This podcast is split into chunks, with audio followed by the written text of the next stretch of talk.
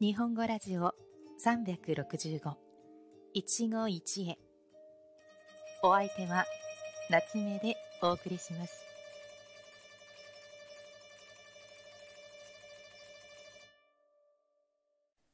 皆さんこんにちは。夏目です。このラジオでは365日毎日簡単な日本語で日本語や生活の話題を皆さんに紹介しています。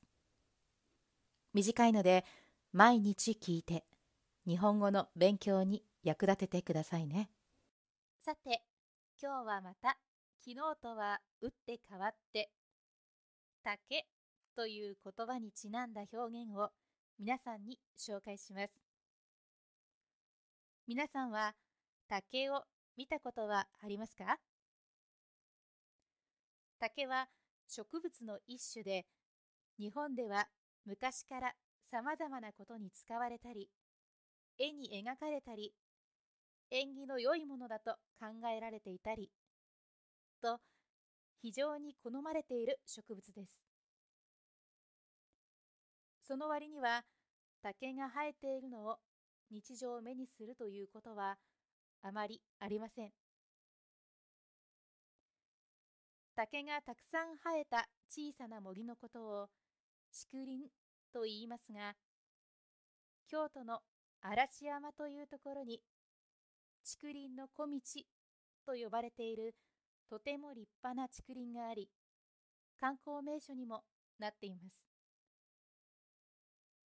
皆さんももし京都へ行くことがあれば、ぜひ訪れてみてください。嵐山駅から歩いて10分ほどで着くので、散歩が好きな人にはぴったりですよ。とても綺麗な場所なので、行けば絶対に写真を撮りたくなりますから、もちろんカメラを用意して行ってくださいね。竹は背がとても高くなるので、竹林の中は日があまり当たらず、ひんやりと涼しいですし、風が吹くと竹の葉がさらさらと良い音を立てて揺れ、とても良い心地がします。さらには物語や絵の世界に吸い込まれたかのような気持ちにもなります。いつまでも佇んでいたくなる不思議な居心地の良さのある場所です。ところで竹は縦に割ると一直線にきれいに割れるという性質を持っていてこの性質を人の性格に例えた言い方があります。ということでようやく今日のいちごのお出ましです。竹を割ったような性格という言葉があります。この言葉はまっすぐに割れる竹のように嘘がつけず、まっすぐでさっぱりとした性格の人を表すのに使われます。例えば、山田さんは竹を割ったような性格だから一緒にいてとても楽だというように使われます。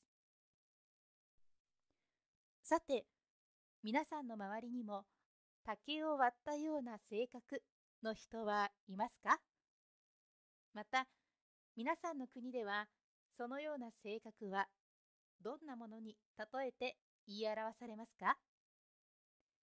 また、ぜひ教えてくださいね。